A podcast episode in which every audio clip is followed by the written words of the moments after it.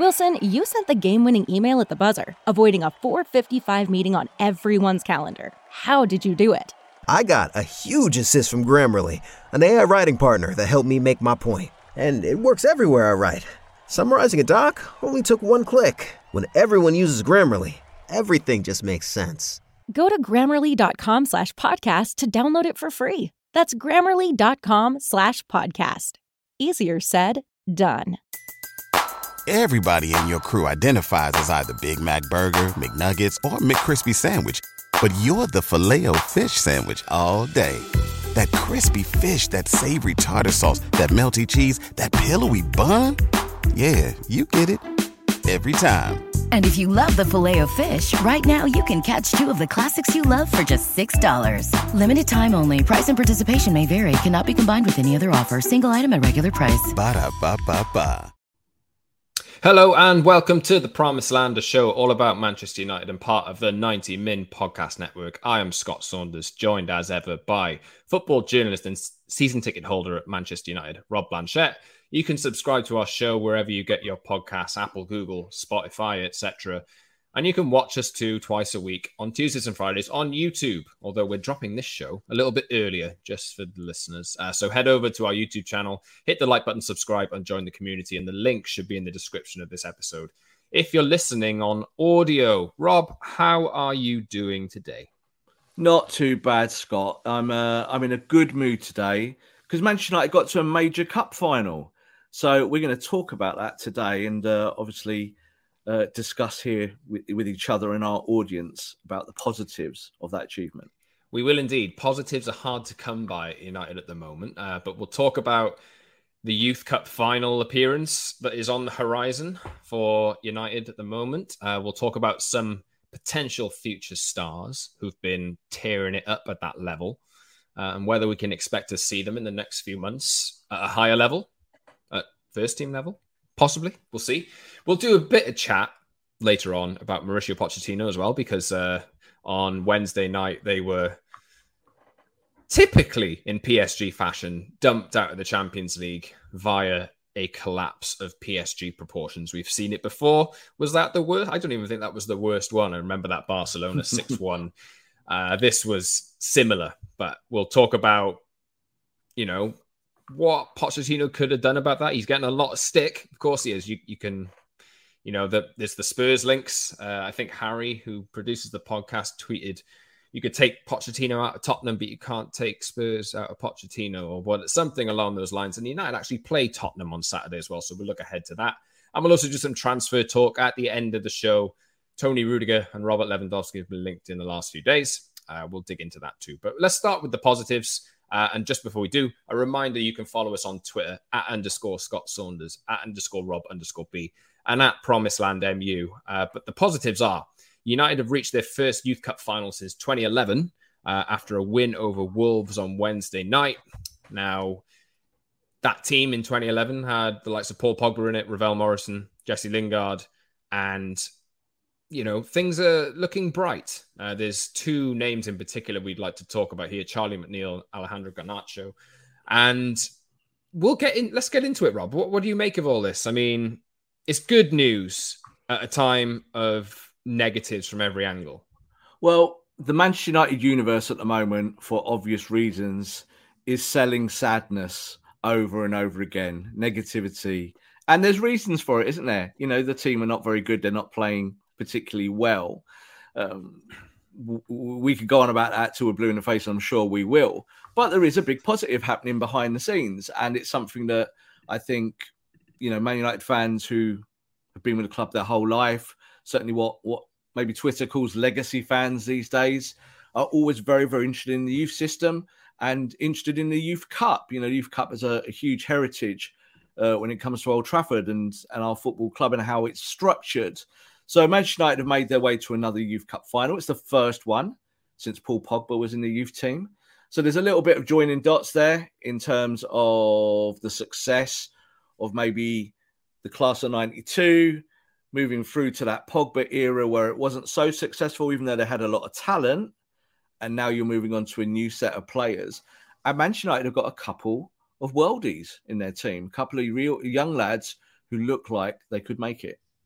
Let's talk about Garnacho because he's been making waves on social media in United circles and like within United for a good few months now. There was a, a goal scored a, a little while back where he essentially ran from the edge of his own box uh, to go score a goal on his own. Uh, and he's been making some waves this week as well because I think he's had a choice between Spain and Argentina about who he represents. But he's actually been called up to the Argentina senior team. Although I think it is a it's a bigger squad, so I'm not sure whether it would be trimmed down. Uh, maybe you know a bit more there, Rob. But you know, uh, that's a statement, isn't it? I mean, this kid's got something. Yeah, he it is a statement. He was originally at Atletico Madrid. He's Madrid born, um, obviously with uh, Argentinian uh, heritage, and he was once described before he came to Manchester United as a jewel of the crown of uh, of Atletico Madrid. They really did see him as really their future homegrown superstar. So he's been on the radar for a long time. Manchester United nicked him, like they go and nick some talents in Europe now and then. And, they have uh, been doing that quite well in the last few years, though, as well, haven't they? Because they, they, did have. get a bit of stick for not doing this that well. Yeah, like this, this, is this is why I made that distinction there about the class of '92 and the Pogba era of youth players. Because Obviously, we had Ravel Morrison there, and Ravel Morrison still considered today as you know the best young talent United had that never got through. So there's always that little you know buck stops with United. What what do United really want to do? Do they want to promote youth, or are they just going to be a, a Galactico kind of super club? And we know that Ed Woodward wanted to be a Galactico type super club. Um, but the underlying fact here is that we've been talking a lot about Erik Ten Hag and Ajax and the system of bringing through youth, you know, and that's a, a re- recurring narrative at Man United. And now you've got this young lad, Garnacho, and he, you know, he's still young, he's still green, he still needs to learn. Needs to but, fill out a bit as well, I would say. Of course, he, he does need to fill out. Like we, we're talking about comparisons. Some people are saying, "Oh, he's the next Ronaldo." I think he's more akin to Giggs you know, I think he's more kind of that way inclined. And I also mean that in development. So I think even though he is still, you know, I think he's 17, isn't he? 17. He doesn't turn 18 until uh, yeah, July 1st. He, he's more like Giggs was at 17 rather than Ronaldo was at 17, you know, so he has to fill out, of course. But I do think that we're at a stage in football where the young get younger and the old get older. And what I mean by that is the, the, the gaps between what you can play at the very top are widening. So you're getting these 17 and 18 year olds who almost look like the finished products at that age. You kind of think, wow, normally they would look a bit more green than they do. I'm not saying Garnacho is ready, but I do want to see him in the first team in the first team set up soon because we've talked about United's lack of inspiration at the top end. Rangnick's talked about youth being the answer to to motivation. You know, those guys on their first contracts who will just run and run and run for the manager and we've got players there all ready to do it. So I, I want to see whoever the next coach is now next season, but I would like to Rangnick now do it is to start integrating these boys on match days. Yeah, Garnacho scored a lovely goal again uh, on Wednesday night, so he's been making some waves for a while. I mean, Hannibal Mejbri is someone we've talked about on mm. uh, previous episodes, as as we pointed out before we started recording, has been promoted to the first team, so he wasn't part of this. Uh, but that he does seem like he will be the next one uh, by the looks of it. But there might even be a couple of names behind him. And Charlie McNeill's the other one I wanted to uh, speak about as well. I've written got written down in my notes Golden Boy with a you know a little A in the in the in the goal because he scores a lot of goals and there's a big fuss about him as well. Uh, I think you know he's he's prolific, isn't he? And United need something like that to come through on the horizon. Yeah, and he's also the modern striker. And what do I mean by that? Well, again, we've talked on our show about it, about what a number nine is today. And I think number nines are closer, say, to Harry Kane in type now, where they can drop off, play the number 10 role, link a little bit more, work around the box as well as just in it. But he can do all of those things. So again, he's 18 now. Again, not saying he's ready, not saying he's the answer, but when you're talking about having a lack of striking options in your squad, then you've got to look lower down the chain, haven't you? You've got to look at what you've got there. And I think with Garnacho, yet time will tell. And I think next season will be more about for him and integrating him and getting him in a red shirt on match days. But I do think when you look at McNeill, there's there's something about him. He's, he's mature beyond his years. As you said, he is prolific. He scores lots of goals, and he's one of our own. You know, and we could probably start singing that song about him at Old Trafford on match days about do you, that. Do you want to tell the backstory about him being one of our own? Well, yeah, the, the, the, backstory is that he was at Man United first and foremost when he came to the football club when he was young, part of the youth system. He did go to Manchester City, and that was when Manchester City were doing their whole, you know, eating up all the talent everywhere, the Jadon Sancho's, etc., etc. Um, but he did come back to Manchester United. He decided uh, United, I think, paid uh, a fee of just under a million pound for him when he was still just a kid, um, and that was viewed as also an investment they felt that this was a player who would have a big price tag in years to come, and they wanted to tempt him back to United. So, so he has a history with the football club. I think he's from Gorton uh, originally, so he's a Manchester boy. Um, and yeah, he could well be Manchester United's version of Harry Kane, which would be ironic, isn't it, if Manchester United went and bought Harry Kane himself in the summer? Harry Kane will be at Old Trafford this weekend. We'll talk about the Tottenham game uh, that's on the horizon a little bit later, but McNeill scored twice against Wolves, uh, Garnacho with the other, and there were about six, seven thousand at Old Trafford to watch, mm-hmm. um, which is a good turnout. And it's for a bunch of kids, isn't it? You know, seven thousand. Yeah. It's like you know that if, if a League Two club got seven thousand, they'd, they'd be dead happy. So I think it shows that United fans are really enthused by the youth team. Yeah, and Harry Maguire was there as well, I believe. He was not the only one either. I think Dean Henderson might have been. Maybe Harry Harry Maguire's taking some inspiration. And uh, yes, we've been told that Harry Maguire was in the dressing room before the game and he gave a speech to the players about what it means to play for Manchester United. So I thought that in itself was quite interesting. That's either not true and a bit of spin or actually real leadership from a captain. Let's hope he wasn't uh, teaching them the wrong lessons, uh, given the performances that he's been putting in over the last few weeks and months. Uh, but yeah, do as I say, don't do as I do. it's good all round. We we speak about McNeill and the comparisons to Harry Kane, perhaps.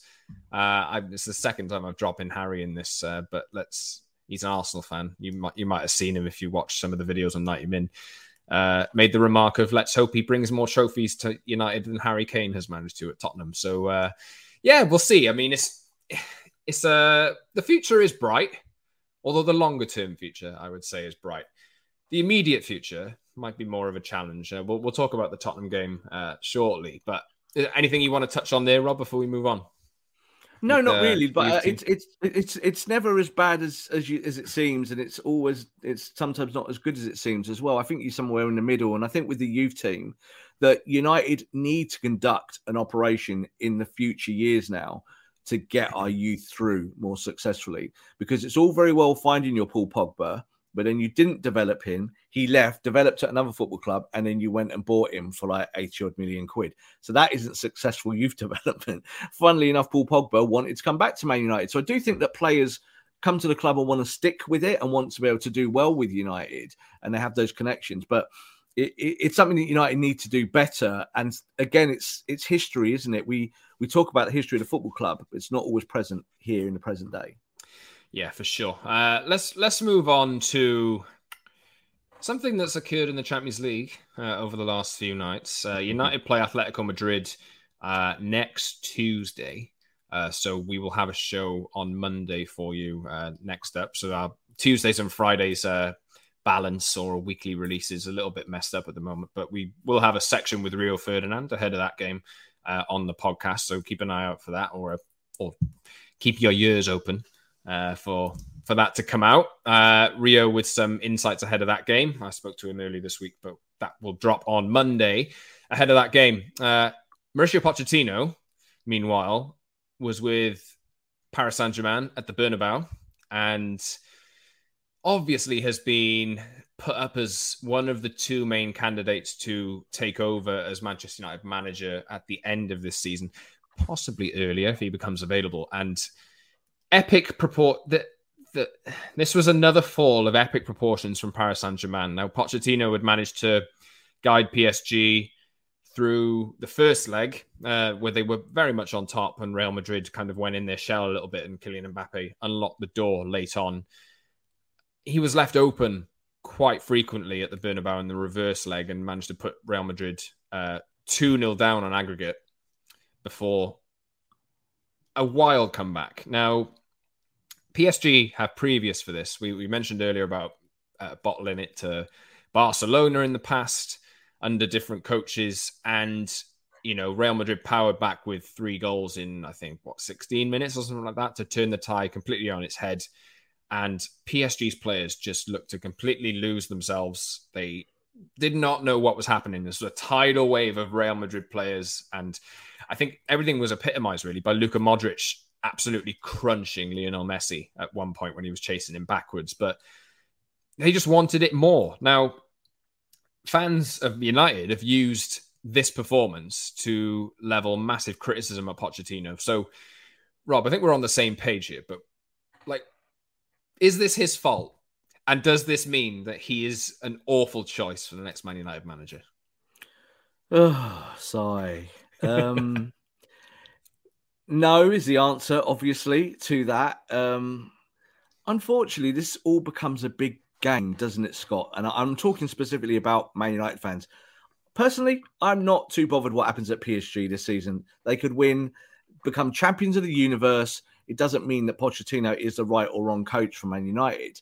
And unfortunately, again, football fans have got this very acute view of trophies or success and about why you get someone. I talk about shiny toys, don't I, all the time. And fans are the same as the football club. They look at the value of that and they say, oh, well, you won this, therefore you're the right choice.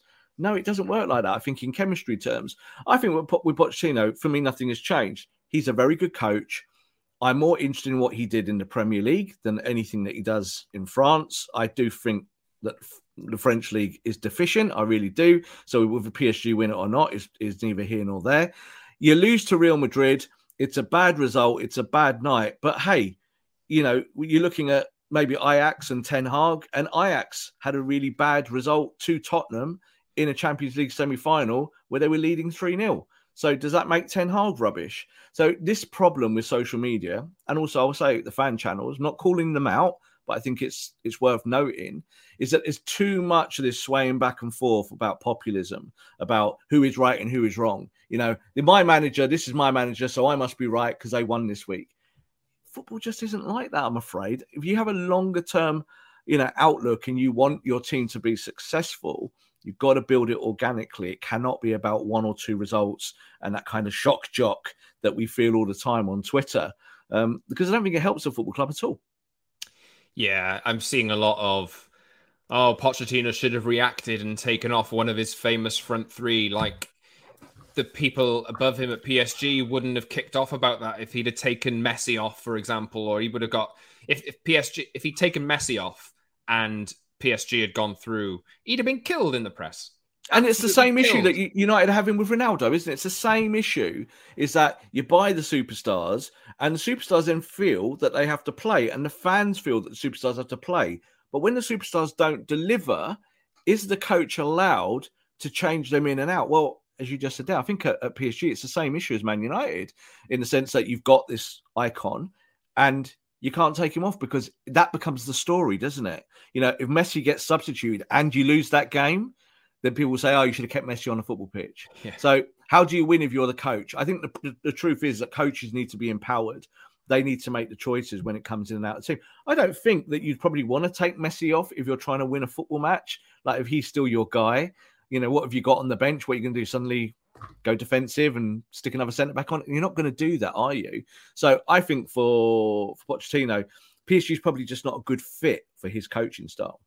Yeah, I mean, you, when you've got a front three like that of three of the highest profile players in the world, obviously Mbappe was great, but you know there was a lovely bit of skill, but he was offside twice. Uh, and when, whenever a club is run by players, you're always in trouble. Yeah, so PSG are run by players, and there, and there isn't an, argument at Manchester United that the senior players do maybe have too much say and influence on stuff when it comes to it. So when we talk about Ole Gunnar Solskjaer remaining or not, you know, I don't think the players got in the sack, but certainly their body language, their performances on the football pitch showed a little bit too much. You look at Ten Hag as well and think, oh, well, Pochettino's struggling to manage a team of Neymar, and Mbappe, and Messi and get the best out of them. Ten Hag's never managed with that before. He's, he's never had that experience. So if, you, if you're considering like, oh, Poch has shown that he can't do it with PSG, what do you think? Well, you can just chuck someone untried in there instead. Look, I, am not saying yeah. that I prefer, but I'm, I'm, probably more Ten Hag than than Pochettino camp at the moment. But there's problems with whichever one you appoint because totally deeper yeah. problems. Look, look, look. Tuchel couldn't do it at PSG. Got sacked. Had a few months off. Won a Champions League with Chelsea, with an arguably inferior Chelsea team. You're probably still inferior to PSG today. So it, it can be done, and I don't think you should judge managers simply on results or simply on trophies. You've got to look long term. It's got to be about personality fit, Scott.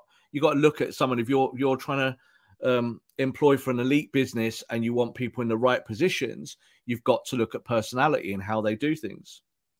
Yeah, exactly. I mean, well, PSG are out of the Champions League now. Uh, there yeah. were suggestions that Poch could even face the sack earlier than the end of the season. There's been, I have this kind of feeling in my mind that is he, is it really that bad a fit between club and and Poch and players that out of spite, they might deprive him of the league title in France that he's in line to get because PSG are miles clear at the top of the league. But I think Leonardo came out and said after the game that this is not the time to throw things in the bin uh, per se. So it does seem like Pochettino will see out the remainder of the season. And of course, if they end up sacking him, they do miss out on a potential payoff that United would give them if they go and appoint Pochettino from PSG. So yeah, we'll see. But you know, I don't think that one is going to be going into next season, regardless of whatever happens. And another point I wanted to kind of make as well is I've seen some fans suggest, oh, if we go and get Pochettino, then Ten Hag will go to Man City in 2023 and they'll be perfect and Poch will fail at United and we should have got Ten Hag. Reverse those situations, City get Pochettino and they still win because City, us from the top down, organized and United aren't. So and that's and that's the song we need to keep singing because this is the thing. It's like the coach is the most important guy at the football club in terms of your structure, but the structure comes from the board. So the board have to implement that first. So we just said there that personality wise that maybe Poch doesn't fit PSG, and in the same breath we said PSG are a little bit like Man United. So you know, how, you know, why would he be more successful at United, or why would then Ten Hag come in and say, "Well, hang on, I've been doing it at Ajax with this youth system. We talked about that at the top of the show, and United have got a good youth system. However, I have to play the Ronaldos of this world, or the structure towards the football club is superstars. So this is why culture is so important, and culture needs to be reset. And United fans, I think, need to kind of take a deep breath because at the moment they're so exasperated and it's almost like hyperventilating around information around coaches and this war now between uh, Pochettino versus Ten Hag and United fans feeling they have to be in one camp or the other. Maybe, just maybe, don't be in any camp. Just take it away for a bit, watch your football team, and see what happens. Because this is why I was saying before that I was originally wanted Rangnick to get the job because then you've got a coach, haven't you? And you don't have to think about it too much. I think United fans like to think about these things. Yeah, let's uh let's look ahead to this weekend because Pochettino's former club Spurs rock up at Old Trafford. In it's not a battle for the top four, really, is it? But it kind of is because United absolutely have to win this game. Like a queuing if, system for the top four. it, it is, isn't it? But we've seen in the past few years that there are clubs who just that fourth position, it just seems like nobody's ever wanted it. So Arsenal are in pole position at the moment with a few games in hand. Tottenham have a few games in hand on United too. And if United lose this game, that's it. it is it? Is that it? Do you think? or are there going to be more twists and turns? I think there might be a few more twists and turns. Um, it's a must win for United in the same way it's a must win for Tottenham, in the same way that Arsenal games are all must wins. Uh, what I'm more interested in overall, and again, this kind of links all our segments together nicely, is that we talked about Arsenal last week, and I don't want to do a kind of reoccurring Arsenal theme on this show because our, our audience will get bored. But Arsenal are doing it through taking the pain, taking the medicine, allowing the youth to develop, and getting to where they want to be you know, I'm going to say Harry, our producer, just put up in our on our private chat here. You love Arsenal, admit it. So um, I don't love Arsenal, uh, but I do like what they're doing, and I think that football clubs should be built around what Arsenal are doing at the moment. So you give Arteta the power to develop youth. The next Man United manager comes in, and we know we're talking about Spurs here, but going off topic, but you want them to be able to have the uh, and you want the McNeills, you want these guys to be given time, don't you, in the first team to develop? So there is a link here that Arsenal are doing it and they are being rewarded in football terms, in terms of their position in the division. Yeah, uh, United will go into this game with Spurs with there were reports over over the last few days that Cristiano Ronaldo hasn't been training because of the hip flexor problem that he's mm. had. There was actual doubt about whether he was actually injured or not, but it mm. does seem as though he is injured or he has been injured. So he's definitely injured. Like he's yeah. like he's hundred percent injured. And, and and and again, this is this was a narrative before the derby, after the derby, and in the days following that and stories have revolved now, haven't they, around this kind of discontentment around Cristiano. I believe that he went back to Portugal. So the story was, was he given, you know, uh, notice by United? United allow him go to go back to Portugal? Well, if he's injured and he needs some time off, and he's, let's be honest, he's played a lot of games, hasn't he, recently? He's going to end up having these injuries through repetition. So he probably needs a break. And let's be honest, Fergie used to do it with him all the time when he was a kid. He'd, let him go back to Portugal to spend some time at home to recover. He probably needs a week or two off because he's played so many games. It's a, it's not his fault that he's got injured. It just happens. Yeah, the guy is also 37. Totally. So as much as yeah. you want to uh, see him play every single game, and as much as he might want to play every single game, yeah, I think we've learned this season that he's got to be managed in and out of the team because eh, it has to happen. It happens to everyone. And Ronaldo's been a great player. He's been so consistent. He's avoided injury and this kind of stuff for years and years and years. Scott, he looks like an old man on the pitch now. When you watch him, there are periods in games where he's got his hands on his hips and he's got bent over double, and you can see he's struggling. So I think United need to look at that physical evidence and move on very quickly. So we just talk about McNeill at 18. I'm not saying that he is a direct replacement for Ronaldo, but do you know what? he might be. You know, look at Elanga.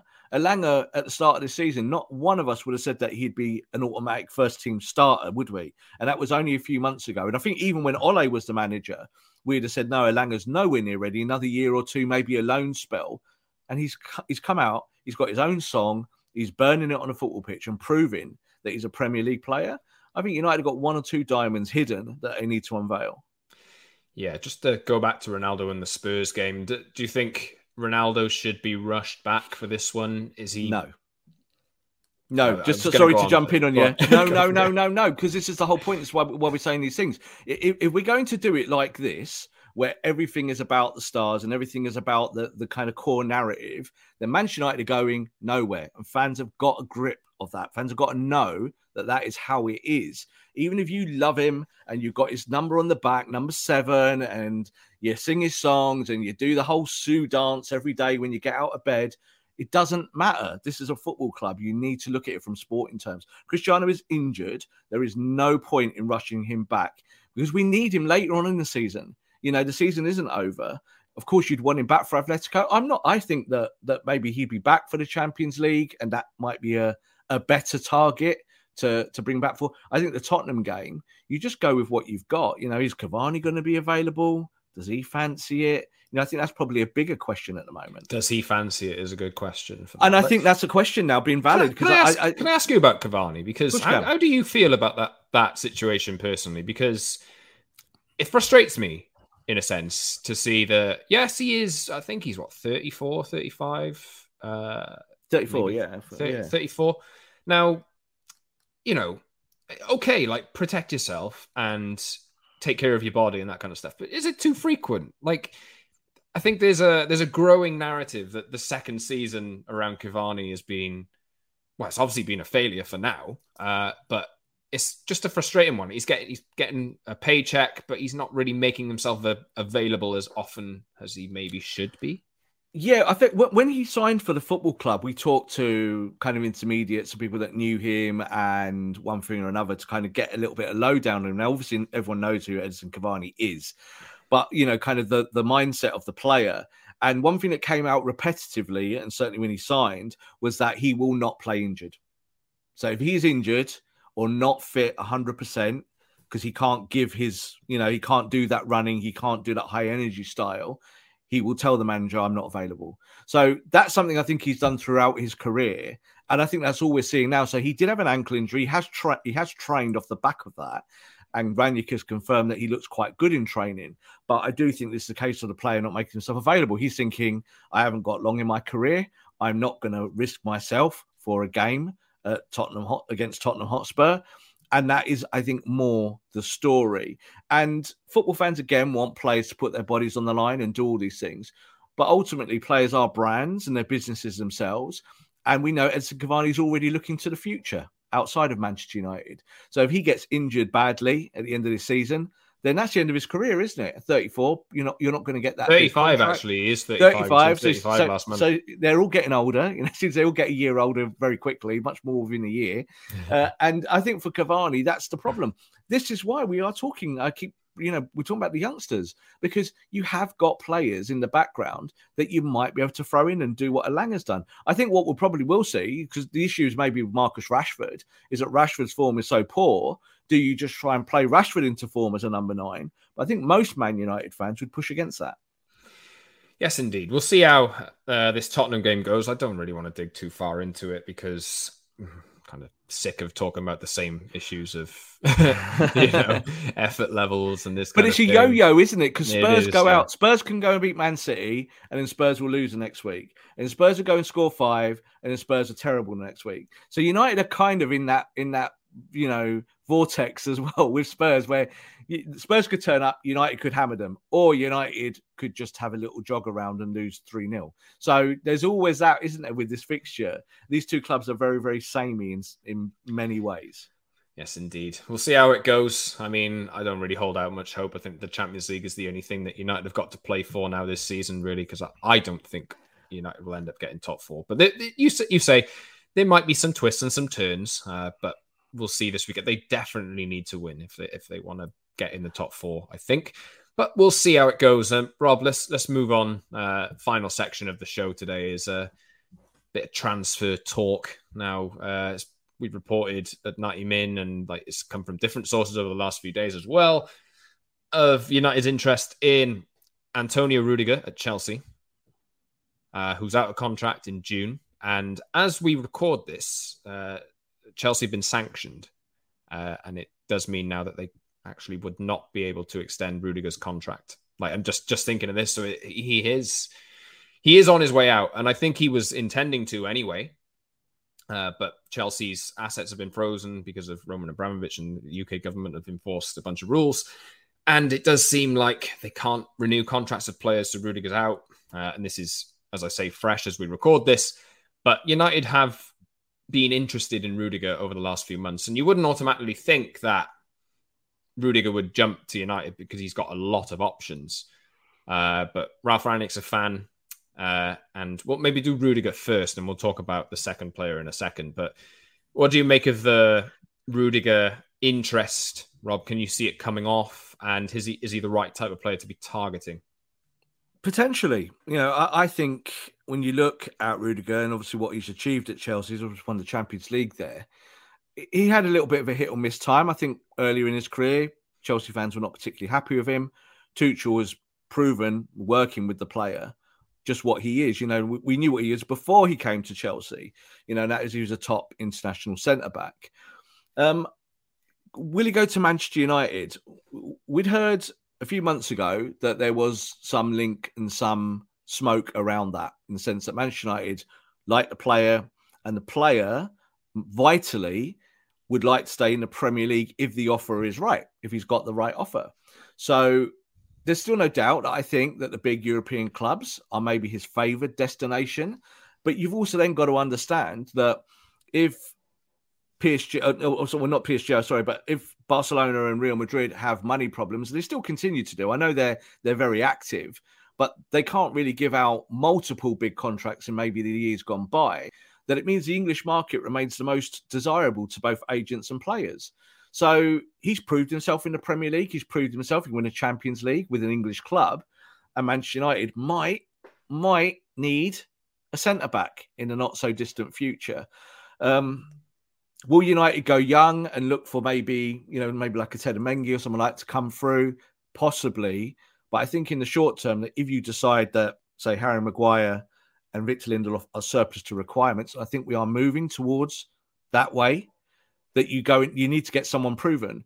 and you could pay him a big wage and get him for free. So I think there's also a little bit of smoke there in the sense that he's not signed a pre-contract agreement with anyone yet because you can do that with European clubs, and that's been completely taken off the table, which is really interesting because I think by now we would have heard something. It's a little bit like Paul Pogba as well. Normally that that circle from agents starts very early when they're going to a football club, and you hear about it long before the, the pre-contract is signed.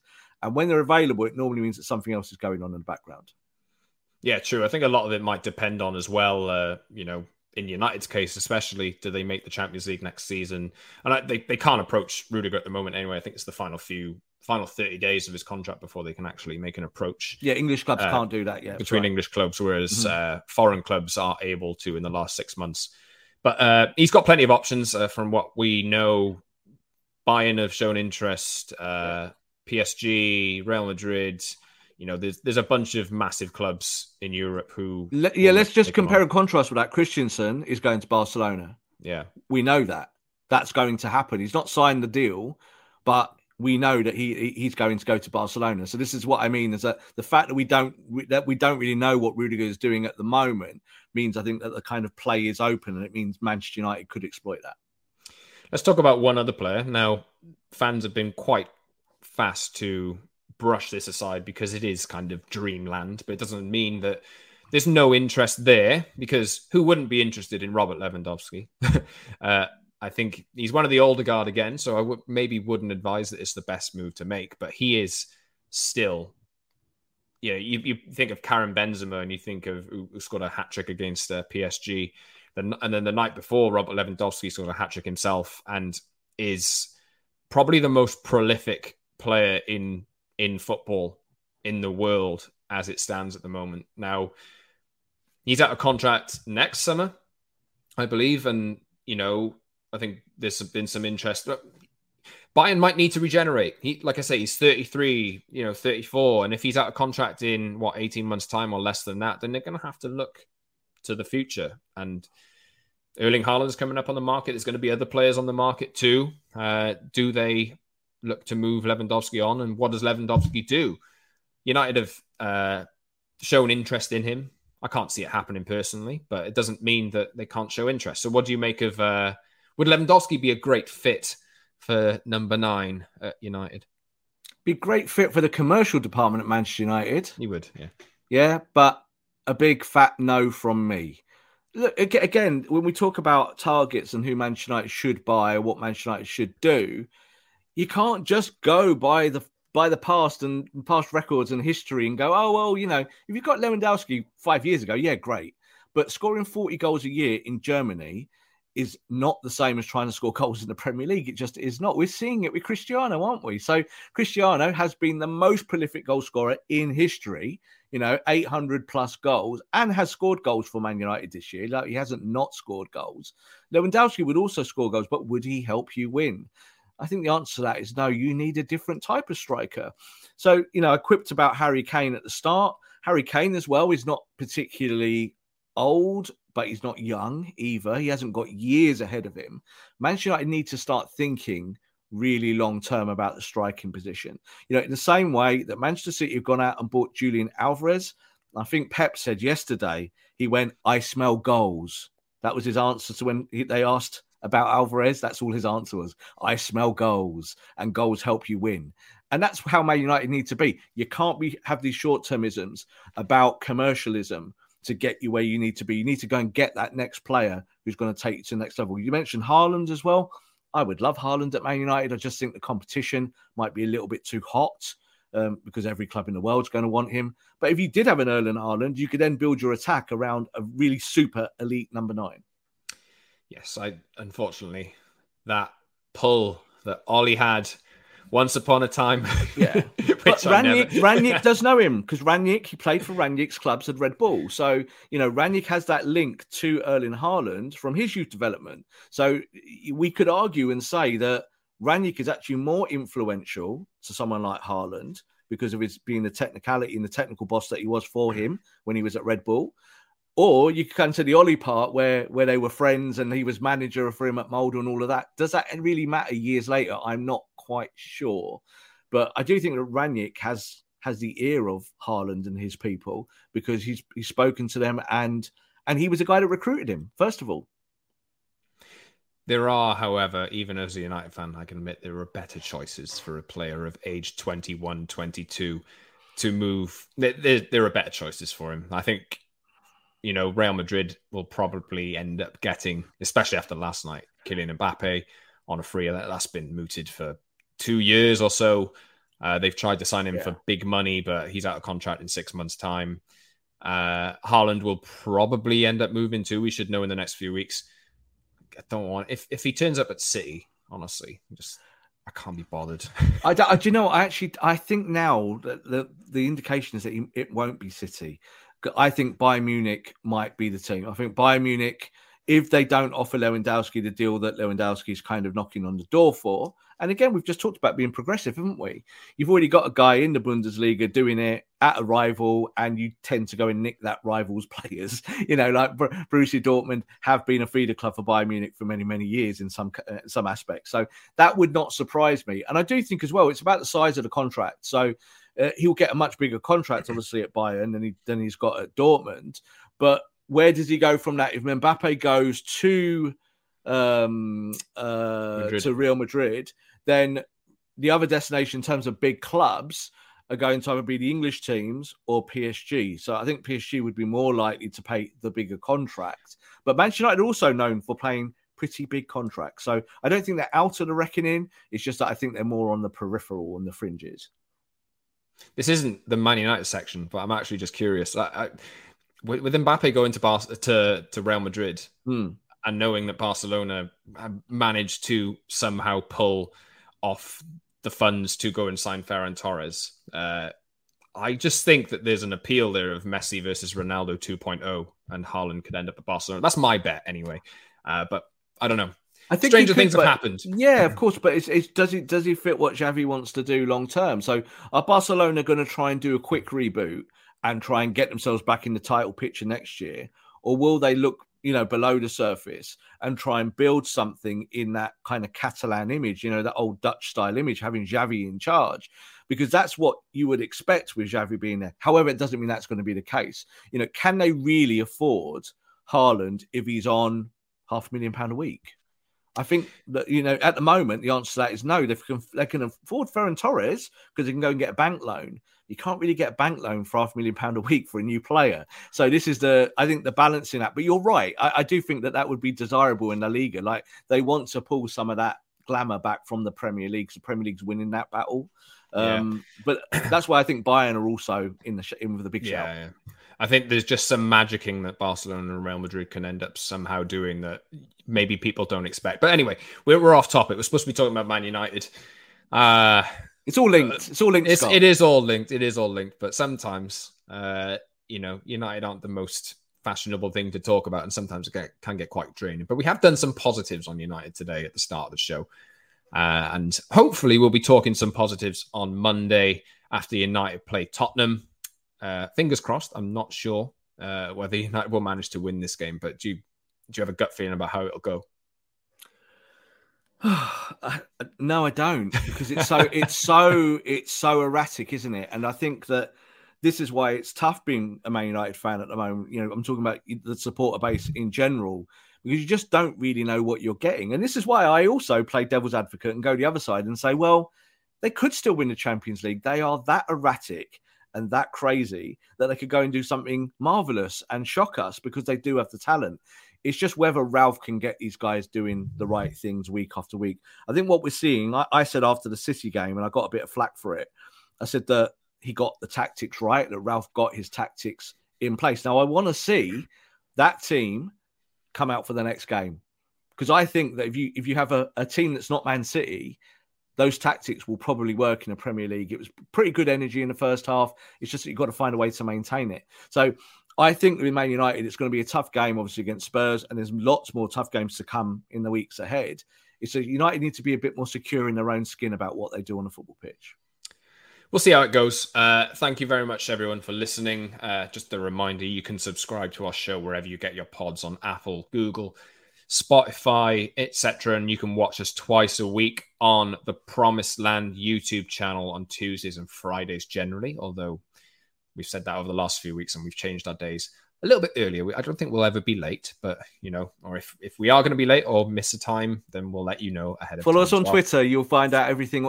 The minute it changes, we'll tell you. You will indeed. You can find us at underscore Scott Saunders, at underscore Rob underscore B, and at Promised Land MU on Twitter. Head over to the YouTube channel if you're listening on audio because we'd love to build a subscriber base. Hit the like button, subscribe, and join the community. And you should find the link in the description of this episode. But thanks for listening, everyone. Fingers crossed United can get back to winning ways against Tottenham this weekend. But we'll see you early next week ahead of the Atletico Madrid Champions League game. Thanks for listening. Everybody in your crew identifies as either Big Mac Burger, McNuggets, or McCrispy Sandwich. But you're the filet fish Sandwich all day. That crispy fish, that savory tartar sauce, that melty cheese, that pillowy bun. Yeah, you get it.